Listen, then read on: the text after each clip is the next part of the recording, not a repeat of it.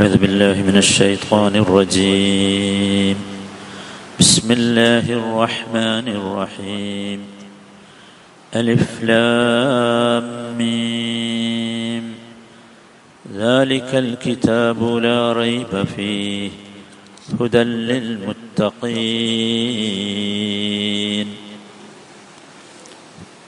سورة البقرة രണ്ടാമത്തെ ആയത്താണ്. ഈ ആയത്ത് ഓതുമ്പോൾ ശ്രദ്ധിക്കേണ്ട പ്രധാനപ്പെട്ടൊരു കാര്യം നിങ്ങൾ മുസ്ഹഫ് എടുത്ത് നോക്കിയാൽ കാണാം. ദാലിക്കൽ കിതാബു ലാ റൈബ എന്ന് പറഞ്ഞിട്ട് അതിൻ്റെ മുകളിൽ 3 ഡോട്ടുകളുണ്ട്, 3 കുത്തുകൾ. പിന്നെ അത് കഴിഞ്ഞിട്ട് ഫീഹിന്ന് കഴിഞ്ഞിട്ടും 3 കുത്തുകളുണ്ട്. മുസാഫിൽ കാണും, ഡിജിറ്റൽ മുസാഫിൽ ചിലപ്പോൾ ഉണ്ടാവില്ല, ടെക്സ്റ്റിലാണ് ഉണ്ടാവില്ല. അതൊരു ഭയങ്കര സംഭവമാണ്. ദാലിക്കൽ കിതാബു ലാ റൈബ ഫീഹി, റൈബന്ന് കഴിഞ്ഞിട്ടും 3 കുത്തുണ്ട്, ഫീഹിന്ന് കഴിഞ്ഞിട്ടും 3 കുത്തുണ്ട്. അതിൽ ഈ റസ്മുൽ ഉസ്മാനി എന്ന് പറഞ്ഞ ഉസ്മാനിയ മുസാഹിബിൻ്റെ ഒരു നിയമമാണ്, ഇങ്ങനെ 3 കുത്തുകൾ അടുത്തുണ്ടെങ്കിൽ ഏതെങ്കിലും ഒന്നിലെ നമ്മൾ വഖഫ് ചെയ്യാം, നിർത്താവും. രണ്ടിലും വഖഫ് ചെയ്താൽ ആശയത്തിൽ വ്യത്യാസം വരും.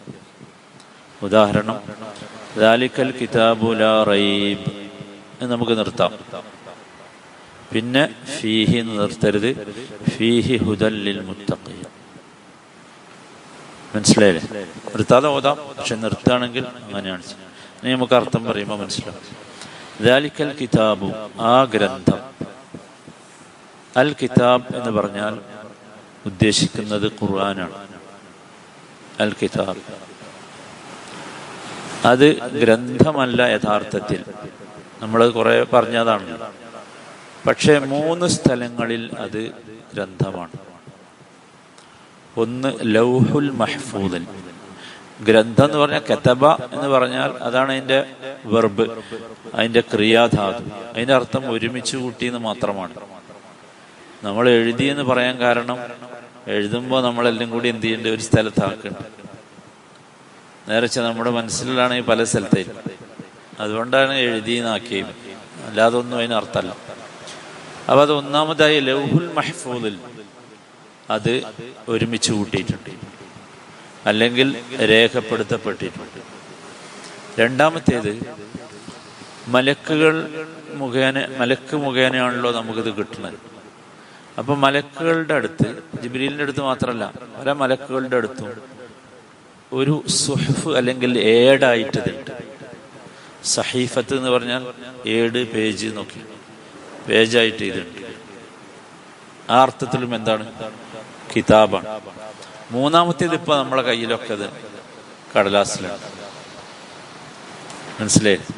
അപ്പം ദാലിക്കൽ കിതാബു, ആ ഗ്രന്ഥം. ഇവിടെ ആ ഗ്രന്ഥം എന്ന് പറയാൻ കാരണം എന്താ, ഇത് നമ്മളെ കയ്യിലുള്ള സാധനമുണ്ട്. അപ്പം ഈ ഗ്രന്ഥം എന്നല്ലേ പറയാൻ നല്ലത്. അങ്ങനെ പറയാൻ കാരണം അതൊരു, ഈ അറബി ഭാഷയിൽ ചില സമയത്ത് അത് എന്നുപയോഗിക്കും മഹത്വപ്പെടുത്താൻ വേണ്ടി, അതിനോടുള്ള ബഹുമാനം കാണിക്കണം. ഹാദൽ കിതാബ്, ഈ ഗ്രന്ഥം എന്ന് പറയുന്നതും ആ ഗ്രന്ഥം എന്ന് പറയുന്നതും തമ്മിലുള്ള വ്യത്യാസം അതാണ്. ലാ റൈബ ഫീഹി, ലാ റൈബ സംശയമില്ല, ഫീഹി അതിൽ. അപ്പം ലാ റൈബ ഫീഹി, അതിൽ സംശയമില്ല. ഞാൻ നേരത്തെ പറഞ്ഞ പോലെ നമുക്ക് അവിടെ നിർത്താം. എങ്ങനെ?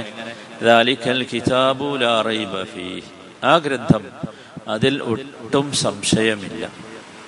അവിടെ അവസാനിച്ചു, ഫുൾ സ്റ്റോപ്പ് ആക്കാം എന്നർത്ഥം.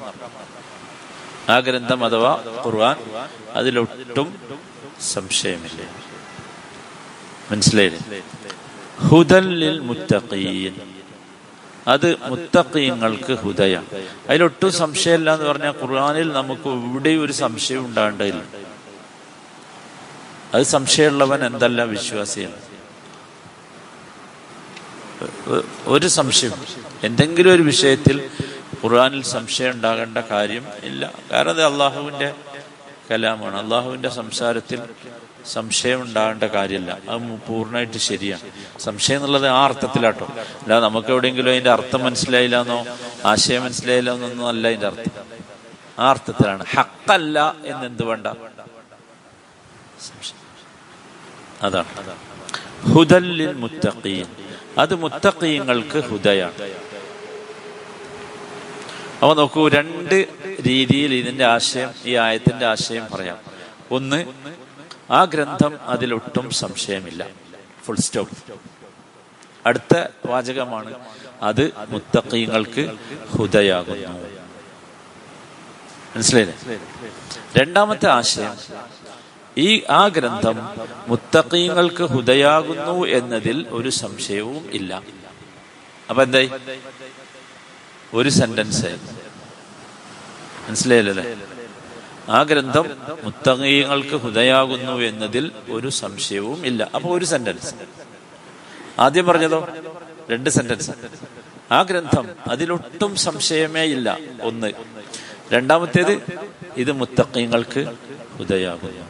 അപ്പൊ അത് വായനയിലുള്ള വ്യത്യാസത്തിൽ ആ അർത്ഥ വ്യത്യാസം വരും എന്നാണ്. ഓക്കെ, ഹുദൻ എന്താണ്? ഹുദ പറഞ്ഞ നമ്മൾ തൊട്ടു മുമ്പുള്ള സൂറത്തുൽ ഫാത്തിഹയിൽ ദുആ ചെയ്തു, ഇഹ്ദിന സിറാത്തൽ മുസ്തഖീം, അല്ലേ?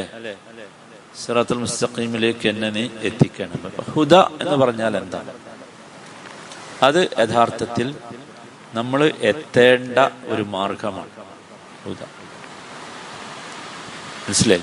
ഇവിടെ പറയുന്നു ഹുദല്ലിൽ മുത്തഖീൻ, മുത്തഖീങ്ങൾക്ക് ഹുദയാണ്. ആരാണ് മുത്തഖി എന്ന് പറഞ്ഞാൽ? തഖ്വ എന്ന് പറഞ്ഞാൽ എന്താ? രണ്ട് കാര്യമാണ് തഖ്വ എന്ന് പറയുമ്പോൾ നമുക്ക് ഓർമ്മ വരേണ്ടത്. ഒന്ന്, അള്ളാഹുവിൻ്റെ ശരീഅത്തിന് വിരുദ്ധമായി എൻ്റെ ദേഹേച്ഛ, എൻ്റെ ഇഷ്ടം, എൻ്റെ ആഗ്രഹം വന്നാൽ അതിന് എതിരാവാൻ കഴിയുക എന്നതാണ് തഖ്വ.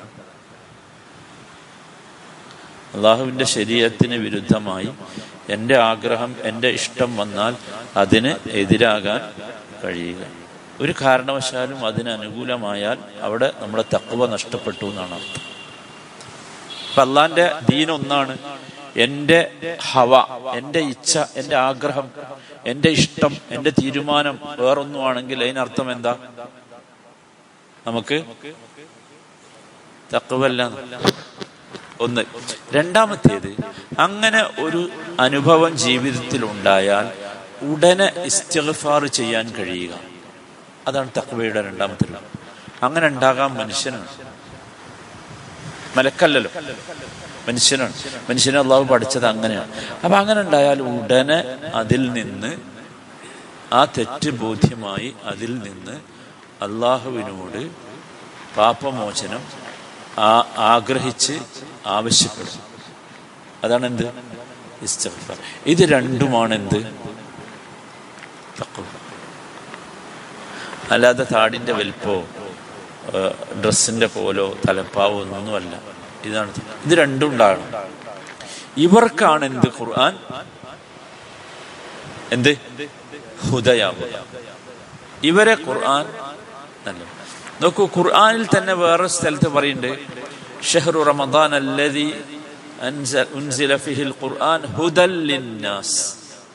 ഖുർആൻ ജനങ്ങൾക്ക് മുഴുവൻ ഹുദയാണ് എന്നവിടെ പറഞ്ഞു. ഇവിടെ എന്ത് പറഞ്ഞു? ആ, അപ്പൊ രണ്ടും വൈരുദ്ധ്യമുണ്ടോ? കേട്ടാലുണ്ടല്ലോ അല്ലെ? ഉണ്ട്. ഒരു സ്ഥലത്ത് പറഞ്ഞത് ജനങ്ങൾക്ക് മുഴുവൻ ഹുദയാണ്, ഇവിടെ പറയുന്നത് ഹുദല്ലിൽ മുത്തഖീൻ. വേറെ സ്ഥലത്ത് പറഞ്ഞിട്ട് ഖുൽ ഹുവ ലില്ലദീന ആമനൂ ഹുദം വശിഫാഉ വറഹ്മത്തുൽ ലിൽ മുഅ്മിനീൻ പറഞ്ഞു. സൂറത്തുൽ ഫുസ്സിലത്ത് പറഞ്ഞു കൊടുക്ക നബിയെ, ഇത് മോമിനുകൾക്ക് ഹുദയാണ്, ഷിഫയാണ്, റഹ്മത്താണ്. മാഷാ അല്ലാഹ്, ഒന്നൊന്നുമല്ല, ഹുദ മാത്രമല്ല, ഹുദയാണ്, ഷിഫയാണ്, റഹ്മത്താണ്. അത് തമ്മിൽ ഒരു വൈരുദ്ധ്യവും ഇല്ല. എങ്ങനെയാണത്? രണ്ട് ഹുദ ഖുർആനിൽ നിന്ന് കിട്ടും, രണ്ട് തരം ഹിദായത്ത് ഖുർആനിൽ നിന്ന്. ഖുർആൻ തന്നെ നമുക്ക് പറഞ്ഞിരുന്നു, അല്ലെങ്കിൽ നമ്മുടെ അനുഭവങ്ങളാണ്. ഒന്നാമത്തേത് ഹിദായത്തു ഇൽമിൻ, ഹിദായത്തു ഇൽമ എന്നതാണ്. ഖുർആനിൽ ഒരുപാട് ജ്ഞാനങ്ങളുണ്ട്, വിജ്ഞാനങ്ങൾ. അത് ആർക്കും കിട്ടും. അതിന് വലിയ ബുദ്ധിമുട്ടൊന്നുമില്ല, പ്രത്യേകിച്ച് ഈ കാലത്ത്. ഇപ്പം വിവര സാങ്കേതിക വിദ്യ ഒരുപാട് മുമ്പിലാണ്. ഖുറാനിലുള്ള വിജ്ഞാനം കിട്ടാൻ ഒരു പ്രയാസമില്ല. ഇപ്പം നമുക്കറിയാം, നമ്മുടെ അമാനി മൗലവിൻ്റെ തഫ്സീർ തന്നെ ഇപ്പം നല്ല സോഫ്റ്റ്വെയർ ആയിട്ട് നമുക്ക് കിട്ടുന്നുണ്ട്. വായിക്കണം എന്നല്ല, കേൾക്കാം, എളുപ്പമായിട്ട് കിട്ടും. പ്രശ്നം അതിനേക്കാളൊക്കെ മുമ്പിലേക്ക് പോകും. ഇതിലുള്ള വിജ്ഞാനം കിട്ടുക എന്നുള്ളതാണ് ഒരു ഹിദായത്ത്. അതാർക്കും കിട്ടും. അതാണ് ഹുദൽ ലിന്നാസ്. അതാർക്കും കിട്ടും. രണ്ടാമത്തെ ഹിദായത്ത്, അതാണ് ഹിദായത്തു തൗഫീഖ് എന്ന് പറഞ്ഞത്. ഹിദായത്തു തൗഫീഖ് വൽ അമൽ എന്ന് പറഞ്ഞു. അതെന്താ? അതെല്ലാവർക്കും കിട്ടൂല. അതാർക്കേ കിട്ടൂ? ഹുദല്ലിൽ. എന്താണ് ഹിദായത്തു തൗഫീഖ് വൽ അമൽ പറഞ്ഞ? ഇതുകൊണ്ട് അമൽ ചെയ്യാനുള്ള തൗഫീഖ്, ഇതുകൊണ്ട് അമൽ ചെയ്യാനുള്ള തൗഫീഖ് അതാർക്കേ കിട്ടൂ? അത് ഹുദല്ലിൽ മുത്തഖീൻ. നമ്മൾ കണ്ടിട്ടില്ലേ, ഒരു സാധ്യതയില്ലാത്ത ആളുകൾ നമ്മളെ മാതിരി ഖുർആൻ മൂന്നാമത്തെ വയസ്സ് മുതൽ ഖുർആൻ ഓതാൻ തുടങ്ങുകയോ വായിക്കാൻ തുടങ്ങുകയോ ഒന്നും ചെയ്യാത്ത മനുഷ്യരെ നിങ്ങൾ കണ്ടിട്ടില്ലേ? ഖുർആൻ വായിച്ചിട്ട് അവർക്ക് ഹിദായത്ത് കിട്ടണേ കണ്ടില്ലേ? എത്രയോ ആൾക്കാർ, ആണുങ്ങളും പെണ്ണുങ്ങളും, ഒരായത്ത് കേട്ടപ്പോൾ സഹാബികളുടെ ഒക്കെ ജീവിതം അതാണ്. ഇപ്പൊ പുതിയ കാലത്ത് എത്ര ആൾക്കാർ, ഞാൻ കഥ പറയണ്ടല്ലോ, എന്താ കാരണം എന്നറിയാം? എന്താ? തഖ്വയെ കുറിച്ച് നബി പറഞ്ഞപ്പോ ഒരു വാചകം പറഞ്ഞു. എന്താ പറഞ്ഞു? അത്തഖ്വ ഹാഹുന. അതെവിടെയാണ്? ഹൃദയത്തിൽ. എന്താ കാരണം വെച്ചാൽ അവരുടെ ഹൃദയത്തിനകത്ത് ഈ ഹിദായത്തിനോടുള്ള ആഗ്രഹമുണ്ട്. അതാരറിഞ്ഞു? ആരറിഞ്ഞു? അള്ളാഹു പറഞ്ഞു യഹ്ദി മൻ യശാഉ ഇലാ സിറാത്തിൻ മുസ്തഖീം. ആര്? അല്ലാഹു യഹ്ദി മൻ യശാഉ ഇലാ സിറാത്തിൻ മുസ്തഖീം. അല്ലാഹു അവൻ ഉദ്ദേശിക്കുന്നവരെ സിറാത്തുൽ മുസ്തഖീമിലെത്തിക്കും. അങ്ങനെ എത്തിയതാ. അല്ലാതെ നിങ്ങൾ ആരും വിചാരിക്കണ്ട, ഇത് വായിച്ചിട്ട് ഇതിലെ സയൻസ്, ഇതിലെ ടെക്നോളജി, ഇതിലെ അത്, ഇതിലെ ഒന്നുമല്ല. അന്ന് മനസ്സിലാക്കിയിട്ടല്ല. അത് മനസ്സിലാക്കിയ ലോകത്ത് എത്ര ആൾക്കാരുണ്ട്? മലയാളത്തിൽ തന്നെയല്ലേ അല്ലേ? എത്ര ആൾക്കാർ നിങ്ങൾ ആലോചിച്ചു? ഖുറാന്റെ മഹത്വം ഇങ്ങനെ പ്രസംഗിക്കുന്ന ആൾക്കാരെ കിട്ടി. ഇത് മഹത്വം അറിഞ്ഞ് ഇത് കവിതയാക്കിയ ആൾക്കാരെ കിട്ടിയിട്ടില്ല. പക്ഷെ അവർക്ക് എന്ത് കിട്ടിയിട്ടില്ല? എന്തുകൊണ്ട് കിട്ടിയിട്ടില്ല? അവരുടെ ഹൃദയത്തിനകത്ത് ഇതിനോടുള്ള അനുരാഗം അള്ളാഹു അറിഞ്ഞിട്ടില്ല. അള്ളാഹു അറിയണം. അള്ളാഹു എങ്ങനെ അറിയാം? നമ്മുടെ ഹൃദയത്തിനകത്ത് ഇതിനോടുള്ള അനുരാഗം യഥാർത്ഥത്തിലുണ്ടെങ്കിൽ ആരറിയും? അപ്പൊ യഹീദി മനിയഷ. നമ്മൾ ഇത് വായിക്കുമ്പോൾ അല്ലെങ്കിൽ ഇത് കേൾക്കുമ്പോൾ നമ്മൾ പേടിക്കേണ്ടത് എന്താന്ന് വെച്ചാൽ, നമുക്ക് എന്തുകൊണ്ടാണ് കിട്ടാത്തത്? അതിനർത്ഥം നമ്മുടെ ഹൃദയത്തിനകത്ത് ഇതിനോടുള്ള അനുരാഗം അള്ളാഹു അറിയുന്നില്ല, അഥവാ നമ്മുടെ ഹൃദയത്തിനകത്ത് യഥാർത്ഥത്തിൽ ഇതിനോട് എന്തില്ല? അനുരാഗം ഇല്ല. ആ അനുരാഗം വന്നെങ്കിലേ, ആ സ്നേഹം വന്നെങ്കിലേ, ആ ആഗ്രഹം വന്നെങ്കിലേ നമുക്ക് എന്ത് കിട്ടും? അപ്പോൾ നമ്മൾ പറഞ്ഞു, ഒരായത്ത് വായിക്കുമ്പോൾ നമ്മൾ രണ്ട് സംഗതി നമുക്ക് വേണം. ഒന്ന് ആഗ്രഹം വേണം, രണ്ട് പേടി വേണം. ഇവിടെ എന്താ ആഗ്രഹം? ഇവിടെ നമ്മൾ ആഗ്രഹിക്കണം എന്ത്? ഇത് നമുക്ക് ഹുദയാകണം. ഇത് ഹുദയായി തീരുന്ന മുത്തഖീങ്ങളിൽ ഞാൻ ഉൾപ്പെടണം. ആഗ്രഹം അള്ളാഹിനോട് ചോദിക്കും വേണം. മനസ്സിലായില്ലേ? നബിയുടെ ഒരു ദുആയിരുന്നല്ലോ, അല്ലാഹുമ്മ ഇന്നി അസ്അലുക്കൽ ഹുദാ വത്തുഖാ. അല്ലാഹുമ്മ ഇന്നി അസ്അലുക്കൽ ഹുദാ. പേടിക്കണം എന്ത്? എന്തെന്ന് പറയണ്ടല്ലോ, ഇത് ഹുദയാകാത്ത രീതിയിലുള്ള ഒരവസ്ഥ എനിക്കുണ്ടാകരുതേ. മനസ്സിലായില്ലേ? ഇത് ഹുദയാകാത്ത ഒരവസ്ഥ എനിക്കുണ്ടാകരുത്. ഇത് അനുകൂലമായും പ്രതികൂലമായും നമുക്ക് സാക്ഷി നിൽക്കും. പ്രതികൂലമായി സാക്ഷി നിൽക്കും എപ്പോൾ? ഇത് ഹുദയാകാത്ത അവസ്ഥ വന്നാൽ. മനസ്സിലായി? പേടിക്കണം. രണ്ട്, എന്ത്? തഖ്വ എന്താ നമ്മൾ പറഞ്ഞു അല്ലേ? ആ തഖ്വ കിട്ടാത്ത ഒരു നിർഭാഗ്യം, നമ്മളിതൊക്കെ പറഞ്ഞിട്ട് എന്താ കാര്യം, ഇതൊക്കെ കേട്ടിട്ട് എന്താ കാര്യം? അത് കിട്ടാത്ത ഒരു നിർമ്മം. നിങ്ങൾ ആലോചിച്ചോക്ക്, ഒരു സാധനത്തിന്റെ മഹത്വം നമ്മൾ ഇങ്ങനെ പറഞ്ഞു നിൽക്കാം, അത് കിട്ടണില്ലെങ്കിൽ എന്താ കാര്യം? ഒരു മരുന്നിനെ കുറിച്ച് ഇങ്ങനെ പറഞ്ഞു, ആ മരുന്ന് അങ്ങനെയാണ്, ഇങ്ങനെയാണ്, അതാണ്, ഇതാണ്, പക്ഷെ കിട്ടാനില്ല. സോ ഇത് കിട്ടണം. ഇതാണ് പേടിക്കേണ്ടത്, ആഗ്രഹിക്കേണ്ടതും പേടിക്കേണ്ടതും. പിന്നെ അതിനനുസരിച്ച് എന്ത് ചെയ്യാം? ദുആ ചെയ്യാം.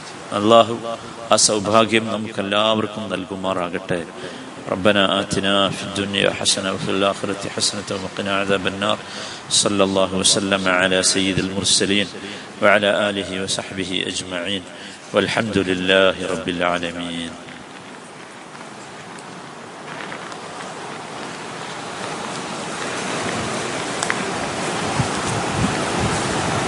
العالمين.